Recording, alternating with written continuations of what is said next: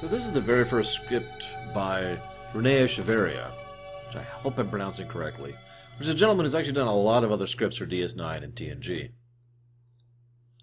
None of them really that great. I looked at the list, and I can pull up the list right now since I got this up over on the second screen here, and it's just. I mean, it's nice to see a long-standing Star Trek writer show up, but at the same time, it's like, okay, like what do we got here? Um, Perfect Mate was okay. I Borg is him. True Q. Ship in a Bottle. All right. Face of the Enemy. That's pretty good. Birthright Part 2. Descent Part 2. He does this a lot. He also did Past Tense Part 2 over in Deep Space Nine. I don't know why I'm saying it that way. Um, he did The Muse, which is evidence I despise, so there's that. He was involved in Trials and Tribulations, but literally all the writers were on that one, so that doesn't mean anything. Um, Chrysalis? Chimera? Penumbra? I mean, he's not a bad writer. It's just okay. No. This episode is, however, a landmark moment in fictional history in general, but most especially in Star Trek history. And I mean that with total sincerity. This is the first episode Jonathan Frakes directed. Now, for those of you not aware, Jonathan Frakes is kinda awesome. And in addition to being kind of awesome, he's also a very good director. He is, in all honesty, among my favorite directors, especially when it comes to television. He has a very good sense of motion and style. He has a good knack for complicated. I don't know what the proper term is. There's actually a term for this, and I don't know the terminology, but I like to call them multifaceted shots. I'll give you two examples. Well, three, actually. Uh, right at the beginning, there's the hallway shot where he's doing a chase cam in reverse. So he's he's the camera, and these are the people, and he's following them as they move around like this. Almost immediately after that, he has a shot through the framework of the device, and somewhat later in the episode, he has one long shot of Lal stuttering around the uh, area as she asks many questions, and Data following. It's one long contiguous shot until it ends exactly where it started. He likes to do shots like this. Now, this, if I'm being honest, this episode does have just a little bit of a hint of an amateur director about it. And by a little bit, I mean a lot. If, if I'm just being like, this is probably what I would like my first episode that I direct to look like. You could see the promise, but you could also tell that this is their first shot at it. But I have seen many, many other things that Frakes has directed since then, and there's a reason he's one of my favorite directors, so. Woo. What I like most about this, though, if I can share this really quick, Frakes has talked about this many times, so I'm not going to give you the whole story. But to summarize, Jonathan Frakes really wanted to direct. Like, it wasn't just, eh, it'd be kind of nice. No, this was his passion. He was seeking it. He, he, it was basically his intended career move. And at this point in history, it wasn't the norm for Star Trek uh, actors to be given directing rights. It had happened from time to time. Later on, it would start to be written into people's contracts, and by the time, for example, Voyager came around, actors getting a chance at the directing chair was was the everyday occurrence. It was just part of the normal rotation. But at this point in history, it was still kind of unusual for one of the actors to say, No, I want to be on the director's chair. I want to be the one guiding and directing. You'll notice, by the way, that in this episode, Riker is practically a non-entity. I'm, I could have lost count, but I believe he had one scene in the entire episode. Now, there's good reason for that, because this is his first episode, and you don't want a director who has just started directing to also be acting. It just becomes a little bit of a juggling work. Now, later on, Frakes would get better at acting and directing simultaneously. First Contact is a good example of that.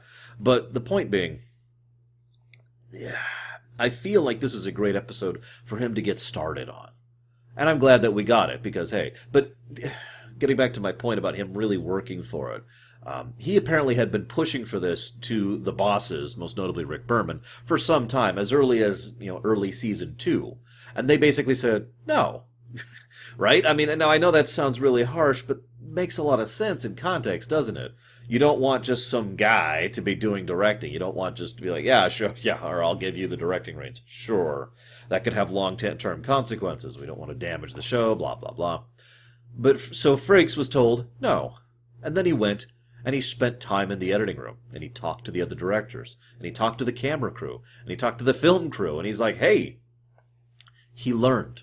He pushed for it. It's something i've actually talked about many times when it comes to star trek that drive for a career that concept of a career Frakes actually embodied the Star Trek, excuse me, the Federation ideal of having a career focused mindset, of being like, I want to be this, and really pushing for it. and his ambition drove through, and he managed it. And finally, Berman's like, "All right, fine, fine. We got an episode. You're not in it a lot. Here, I'll go ahead and hand you this one." And by all accounts, a lot of people liked him behind the camera, and there you go. I just wanted to comment on it because it's kind of cool. Now, by total contrast, this episode also kind of highlights one of the reasons I don't agree with Michael Piller. Now, I know that sounds like a strange statement because Michael Piller is a fairly awesome producer in many ways and is almost directly responsible for Star Trek being revitalized in season 3, as I have mentioned several times before. He was also integral to several aspects of Deep Space Nine, especially early on. So the man deserves credit, but I've noticed over the years that the more I look at him, the more I think that I don't want to call him bad because I don't think he is. It's more like his style is something that I just don't care for. His personality or his perspectives or his preferences, whatever you want to call it, is just not mine. Now that's fine, of course, but what I mean by that is, for example, Michael Piller wrote and direct and well, not Michael Piller wrote and produced uh, Star Trek Insurrection, and that kind of makes my point for me. That was his baby, and well, it shows. But I mention it here because, and I'm going to quote this word for word. This is a note from Michael Piller to Rick Berman. He says, quote, I think The Offspring is a more serious and, frankly, better episode than yesterday's Enterprise. End quote. Now, I'm sure there are people in the world who think The Offspring is better than yesterday's Enterprise. I am not one of them. But this is another one of those examples where, as weird as it sounds coming out of my mouth, I have to give some credit to Rick Berman.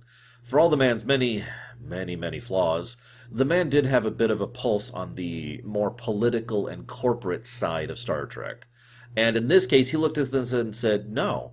Basically, there were the summary is they were looking about which episode they wanted to promote and which episode they wanted to go live when and which episode they wanted to re-release because there were certain awards going out at the time. And uh, there was there was a bunch of things basically about what they wanted to pro, you know self-promote in order to get more attention to Star Trek. And Berman argued for yesterday's Enterprise.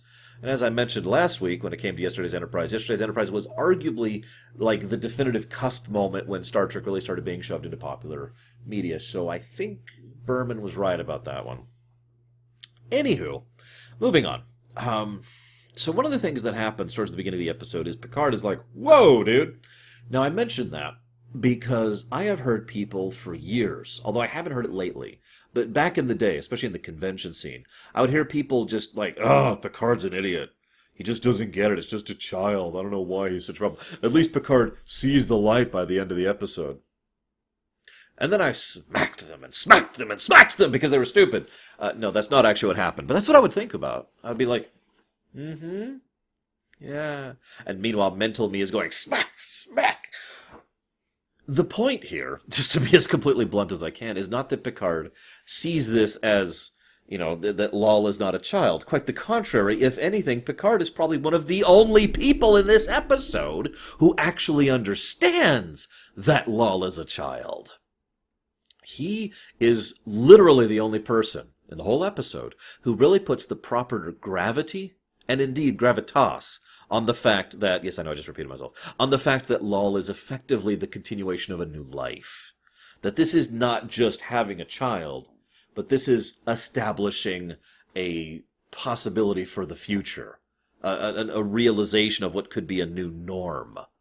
This has massive consequences. I, I mean, I shouldn't even have to explain this because one of the most common tropes in science fiction is the idea that we invented AI and then it turned on us. Now, forgive me for agreeing with sci fi debris on this one, but I don't think the real point is that we shouldn't invent AI, but it's that in almost all of those cases, it's not the invention of AI that's the problem. It's the total lack of understanding of the gravity of the decision. You are creating life, not just a child. That's something. See,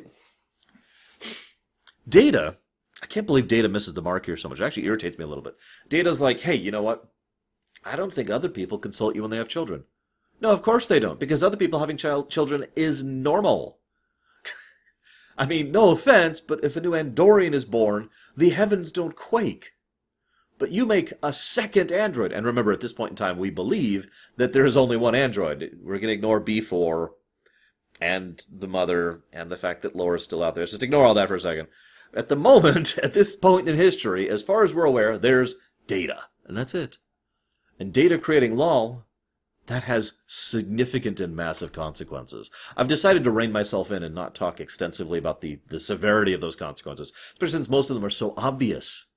Okay, you've made a Lal. What's to prevent you from making another one? And another, and another, and another. What's to prevent you from creating a race? What's to prevent this race from being used, used, used as tools, like was the problem back in Measure of a Man? What's the problem with this race deciding they don't want to coexist peacefully with us? And what's the problem with this? What's, I mean, there's this, I'm covering extremes, but this could go badly in so many different directions. And again, Picard seems to be like the only one who seems to catch on to that. There's this scene; it's a great scene. Uh, you know, he just he just go kind of goes like this, like oh, Data's just like because Data doesn't get it at all, which is funny because that's the point, isn't it? That's the difference between emulation and action. So, and of course, Picard says it flatly. This is not. I'm not talking about parenting. I'm talking about the creation of a new life. I'm actually with Picard completely on this one. This isn't really about parenting at this point. This is about, okay, you've decided to do what? Congratulations, Data, you've established precedence. So, Lal, uh, one of the things I find weird is that when Lal's choosing, uh, I guess it at that point in time, just, uh, gender and, and, appearance and species, a couple things are posited. First is the idea that whatever choice is permanent. Why? I know that sounds like such a strange question, but given what we see of Lal before, who by the way was, was acted by Leonard Crofoot, Crofoot, excuse me, who actually does a really good job of him. Uh, he was uh, back in Angel One as the simpering toady, and he's in another episode later on. But whatever. Point being, he does a good job as as Lal 1.0. Anyway, so why does Lal 1.0 have to decide and then it's stuck forever? Like I know that sounds like a strange question, but look at Lal 1.0 and then look at Lal 2.0, okay? Compare them side by side. That's some fairly significant surgery, cosmetics, alteration, and modification to make that happen. There's nothing to suggest that that's a permanent altercation. This is also Star Trek, where cosmetic surgery is easy and cheap, so let's ignore that for the moment. Um, when I say cheap, I mean it, it, it doesn't affect anything. Obviously, there's no money in Starfleet, but they can just, you know, Klingon up and uncling on up in like an outpatient surgery. That's how simple and easy this is, right? Point being, why does this have to be a permanent choice? I suppose that brings up the bonus question. Can Data change his gender if he wanted to?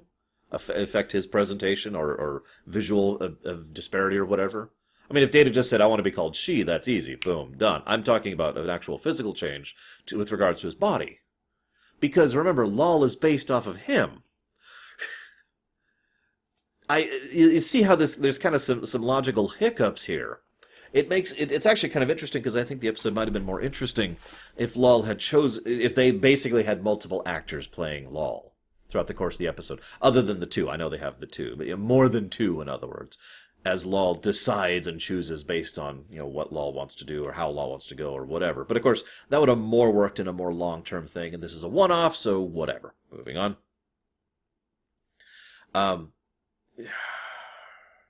quick thought. This is, I believe, the only time we see an Andorian in TNG. I could be wrong. I only mention that because I like the Andorians better over in Enterprise. Is that just me? I mean, granted, I actually like Enterprise, so what the hell does my opinion matter? But Anywho, or rather, to be slightly more clear, I like season three and four of Enterprise. Season one and two, I don't want to watch again. So we'll see what we what we do when we get there in the ruminations. I do uh, I do like one little note. Data has a throwaway line. I have given her more realistic skin and tone. Okay, why can't you do that to yourself?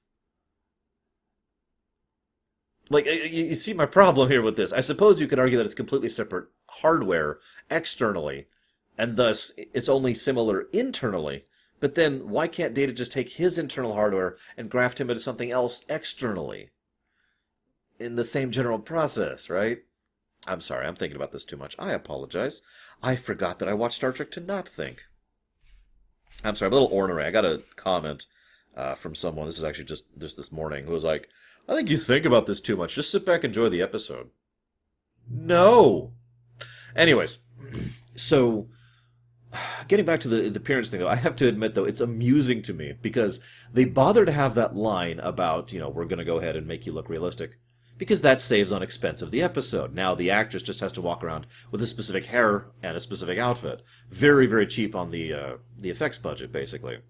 And then there's a line, uh, there's actually a bit in the script later where Data teaches her how to blink, so the actress can blink normally. So that's saved on the you know her her particular hassle. Now both of those lines are amusing, and in case you didn't catch it, this is actually a bottle show. This is an episode that was done to try and pull back on expenses, especially after yesterday's Enterprise was fairly expensive, and they're saving up money for what will become Best of Both Worlds. They were already planning that at this point. Um, so th- these money saving features don't bother me. The only thing that bothers me is that Lal blinks several times before she actually is told how to blink. So, it would have been nice to see the continuity. I was actually paying attention this time just to check. I was going to praise it, and then I noticed they screwed up, so whatever. It's because I do pay attention. Um, I like how Data explains the definitions being connected to action. This is part of the undercurrent theme of the entire episode, which is not parenting life or rights, but again, the difference between emulation and action. I've already said that before. Because she has words and definitions in her brain of what a chair is, of what a painting is, and what that is, but now she's actually interacting with them and seeing them to develop experience. Data himself, I, I say it's the difference between emulation and action. Data posits it as the difference between knowledge and experience, but it's the same concept. In other words, I know that's a chair, but this is the experience of sitting in a chair, right? And I do like that. It's a very important part of development of a sentient being, but also of the episode. Very nice subtlety, by the way. I want to give the credit either to Frakes or the woman. I'm not sure which, the, the actress who plays Lal. Because when she sits down in the chair, she does so in a very precise manner, and I can't emulate it, but, you know, she, she puts her arms out, and then she does this, and then she sits down in the chair. And then she goes to, and does the exact same motion in the couch, and then puts the arms down, and then like notices the chair isn't there, and then like uh, you know the, the right armrest isn't there and has to adjust on the fly. It's just a nice touch, and it just kind of shows how she's developing there. Little little subtle detail. So Wesley is awesome. Um, just this once, Wesley. Okay, I'm gonna rewind for a second here. I have posited the theory, which I have to call it that, even though I, I personally have no doubts about this theory, but I have to call it that because I can't prove it 100%. I've had the theory for many years that you learn more through interactions with other people at school than you do from the textbooks and essays and lessons at school. That's just my opinion, and I, it probably depends on the schooling and the lessons and all that. But I've always very, very firmly believed that that interaction between uh, of children of like other you know like-minded like-aged children is necessary towards the development because the way we're wired, because the way we work. You know, you say something, they take that and, and process it based on what you said or how they said it or what it makes them feel, and then they something which says something which makes you process it, and the two things, you know, the two things, it's, you know, all the kids interacting, all these ideas interacting, develops into what will become them. They take a lot of input, process a lot of output, and weave the two together into developing, into into uh, adapting into more of what their personality will be, their preferences, their mindsets, all sorts of stuff like that. And I think that's awesome. It's one of the reasons why feral children are so goddamn horrifying uh, on so many levels, because that's what happens when you are completely by yourself when you're developing. Please don't look it up. Just don't. Do yourself a favor. Anyways, so I bring that up because I like how Wesley brings that up.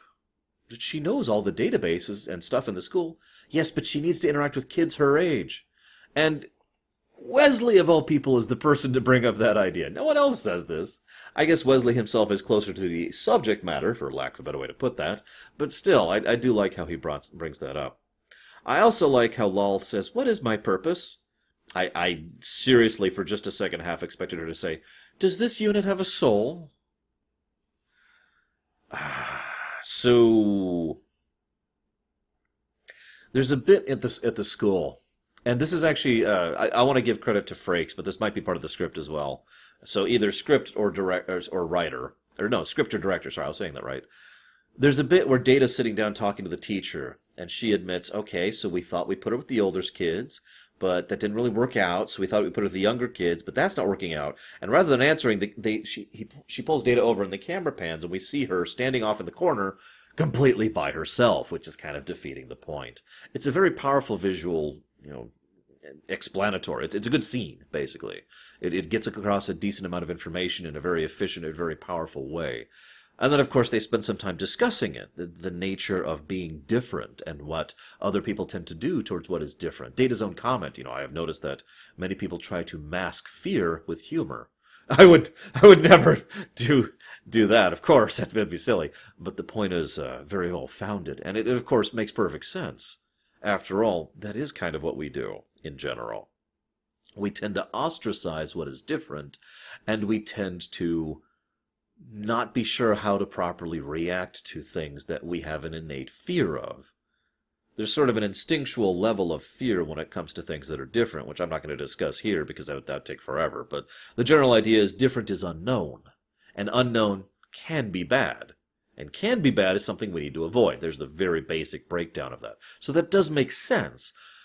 What I find most interesting, if I could segue just for a second, is how many people I see who, despite fear, choose to embrace different. Cautiously, usually, but in other words, trying to see whether or not that different can, for lack of a better way to put this, add to the to the greater whole. In other words, everything I said earlier about children interacting with each other, Imagine if those children chose not to interact with each other because of fear. Well, then they wouldn't properly develop, would they? But instead, they do make that choice to interact with each other despite fear because of the fact, well, I shouldn't say because, it's, let's be honest, it's because they're encouraged to. let's just be bl- blunt about that. But in so doing, that helps to develop them more. Even the word different can have an extreme. If you are being encouraged to, uh, if you see someone who has a different skin color than you, or is a different gender than you, or seems to be from a different place than you. I mean, I myself have seen that where someone, how many of you guys have ever had the out of state kid, right? Now, I don't know how much that applies to other countries, but here in the States, that happens semi frequently, where someone would have just moved in from out of state and they're the out of state kid. So they're the ostracized one now. I actually thank God for my mum I, I, shouldn't say it that way. You know, I, I'm very thankful, in other words, for my mom because my mom always taught me try to think about what those kids are feeling. And that was the approach she used. She didn't say you have to go make friends with them. She didn't say you have to embrace them. She just said try to think about what they're feeling. And if I could just segue for just a second, I remember this one time. This would have been first grade, although I actually had three first grades because we used to move a lot. I was sometimes the ostracized kid, by the way. And by sometimes, I mean almost every time. But I remember this one time I was in first grade, and I grade, and I had a couple friends there, and we were cool. And this other kid came in. I can picture his face right now. I don't remember his name. I want to say it was Andrew. This other kid came in, and he was new in school, and everyone was just like, hmm, you know, just doing that quiet shun thing. Not to the point of actual crudeness or meanness, just not really trying to interact with him. And I remember distinctly we were out we were we were doing a visual exercise to visually show how large a blue whale is by actually measuring out 100 feet and then drawing it on the the sidewalk. It was actually very cool. But as we were doing that he was just sitting off standing off to the side. So i just kind of wandered over because well okay rewind. I looked over him and i was like god that's got to feel horrible being over there. And i knew what that felt like so i wandered over and then i was like hey we ended up being pretty good friends for several years, actually, because he lived in the area. So even as I moved around, I was still within reach of him and we could still hang out and be friends. And I, I'm not saying that to praise or brag or anything else like that. I'm saying that because I've been on both sides of that equation. The kid who no one else wants anything to do with, and the one trying to reach out to someone who no one else who no one else wants to have anything to do with. And so I do feel that this episode does a good job of shining a light, visually and in terms of the script, on what it would be like to be that person. Uh, we sometimes call this the, uh, oh, uh, the fish out of water concept. Most TV shows tend to have this kind of an idea, the fish out of water character, or the fish out of water you know, species in some cases, or whatever. And Data's been that for some time, but Data's kind of become normalized. Lal is brand new and nobody knows how to deal with her. And I like how they shine a light on that. And they even emphasize to Data how Data himself has forgotten how much he used to be an outsider because his presence is so normal now. In other words, despite all entireties, this episode is actually a good step of development for Data. Because better than anything else, it demonstrates how Data has now become part of the normal crowd by showing him what it's like to be ostracized again by someone else, by him seeing someone else and being like, uh, I believe he flat out says, "I remember that." You know, it's, it, I, paraphrased. I remember being that person. I remember being the person no one could interact with or no one wanted to interact with. Uh, let's talk about Admiral Haftel. Actually, no. Let's rewind just a second before we talk about that. Let's talk about Lal. So first, Lal has to kiss. I sometimes wonder what Jonathan Frakes said to the actress. Like, okay, um, you need to kiss me. Now, what's going to happen is I'm going to be like, hey, I don't recognize you. And I'm going to basically just kind of have a flirtatious thing. And you're going to smack on me. And I'm going to be completely flummoxed by this. Okay? Go. like, what kind of direction do you give someone that you are about to be kissed by? That's just got to feel weird. Anywho. but Lal, uh, again, shows that whole knowledge versus experience, emulation versus action thing. The reason I call it emulation versus action, by the way, is emulation is okay, you did this, therefore I do this. No understanding, no depth, no complexity. It is effectively a form of bullet point syndrome, actually. But uh, when it comes to action, it's you're doing yourself. I could read a book about playing poker, or I could play poker. Emulation, action. Anywho, so, you know, there's some really great scenes in the bar uh, in 10 Forward. There's some issues with Guinan there. I've, I've decided not to bring that up. Shrug. Uh, but I do want to mention how I do think Whoopi Goldberg does a very good job of the person who is trying to shepherd her, that is to say, Lal, in the nuances of interaction.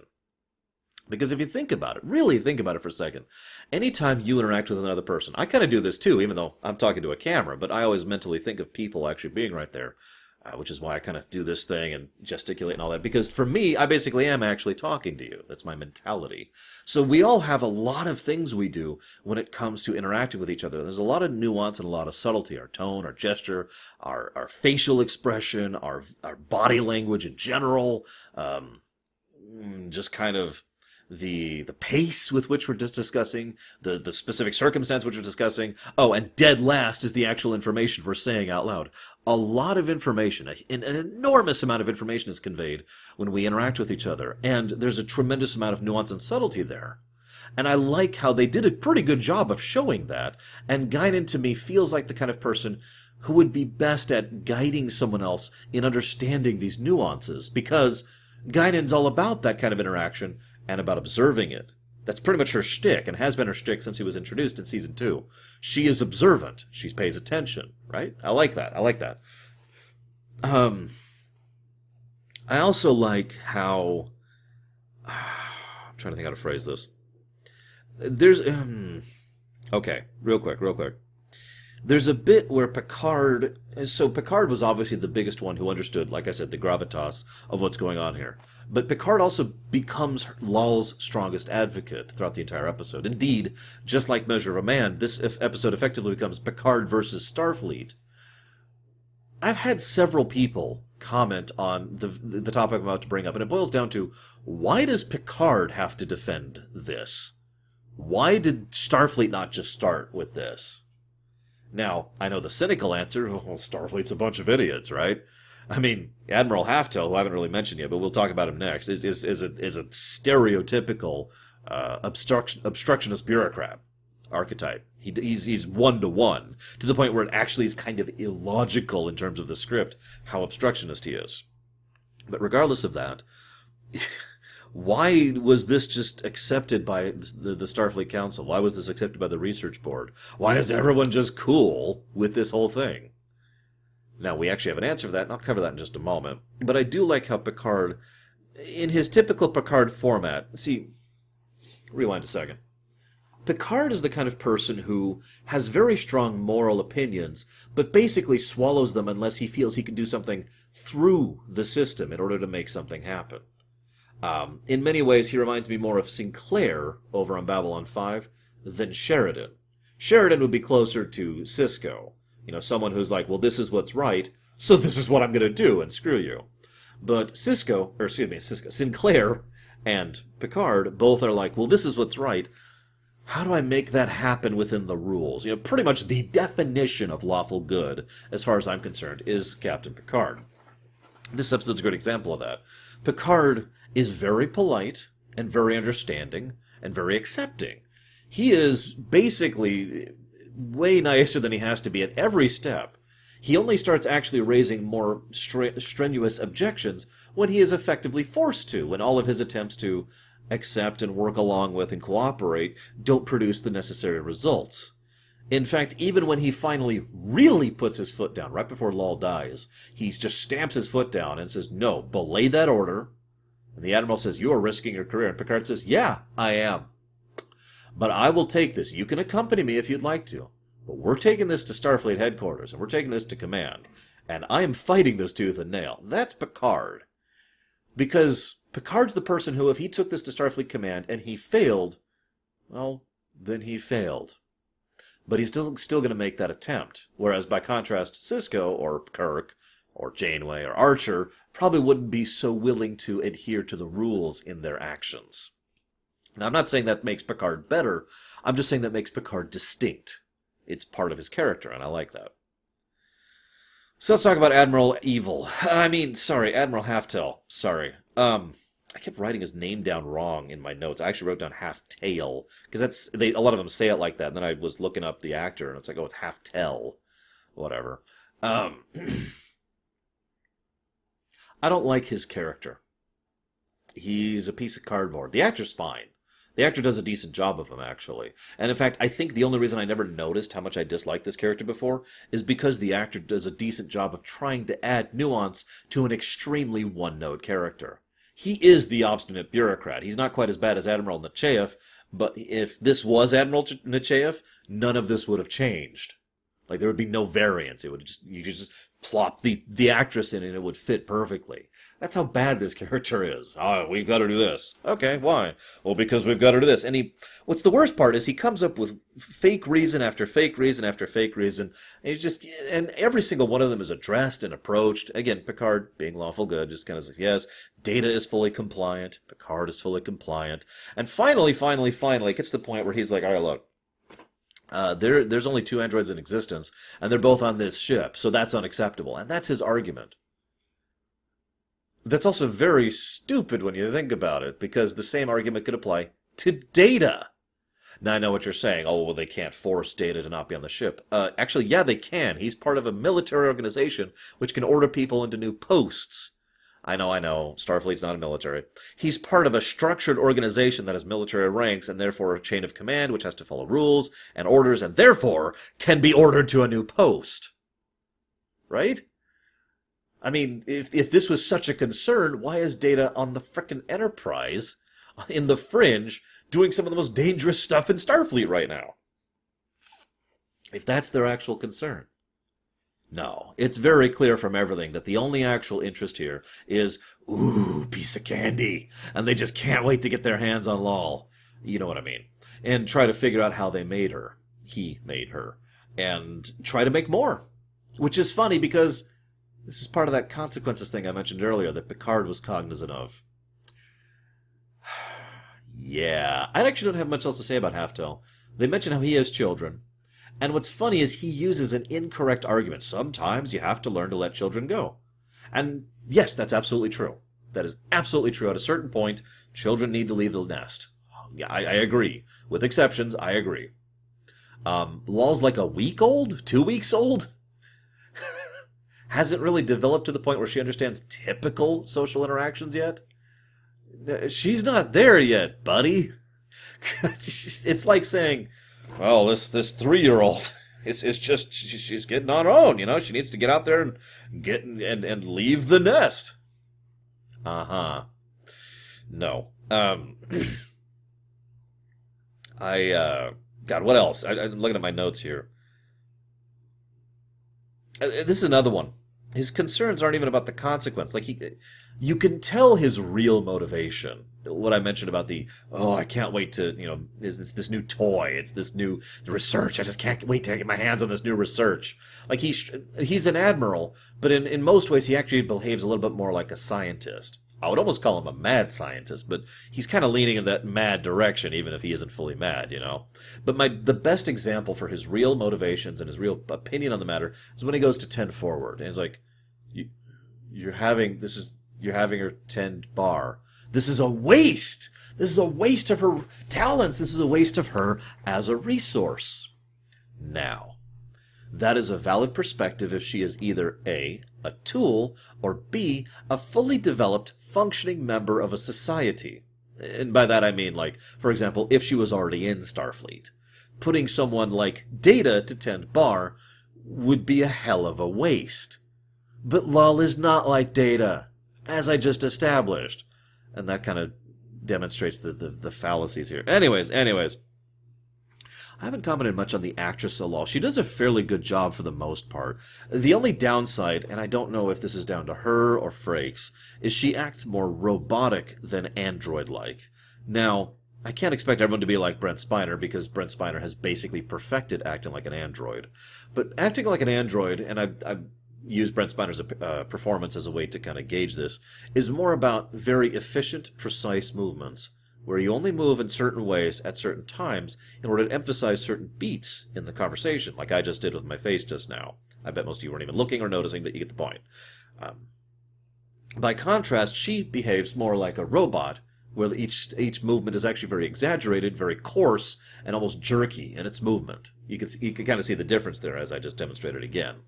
I'm not saying that's bad. I'm just saying it's different, especially since she can apparently develop beyond him because she develops emotions which makes absolutely no sense in any level.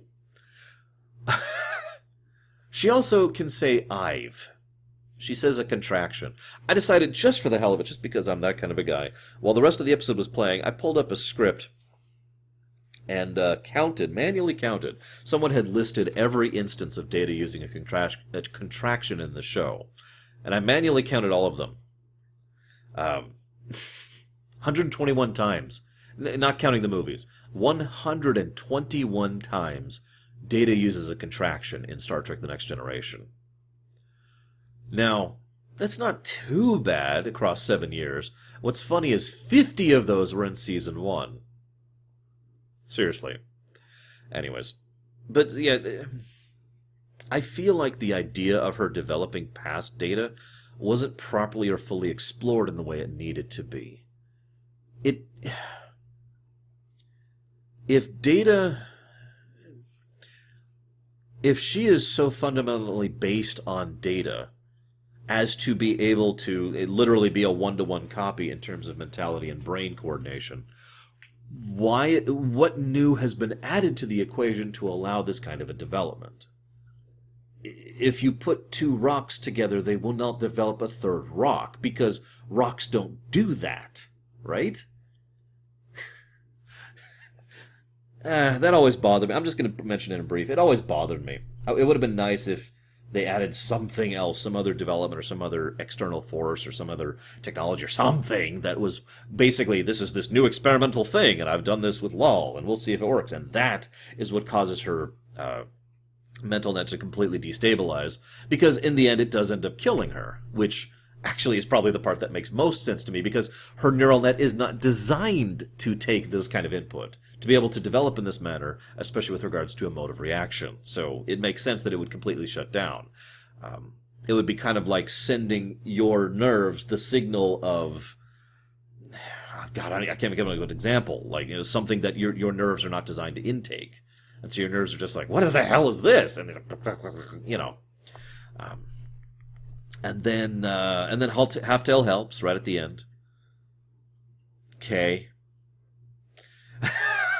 because he was a good guy all along. Yeah, you know, if he had been presented as a more multi-dimensional character throughout the early entire rest of the episode, that would have actually fit better. If he had been presented as someone who really believed in his cause without being a jackass about it, or I don't know, didn't quite agree with separating Lal, but based on the circumstances was willing to make the pragmatic choice. That would have made his final decision and his final heartwarming scene to actually mean a damn, rather than just being some guy who's like, I got nothing else. I Hope you guys have enjoyed. I'll see you next time.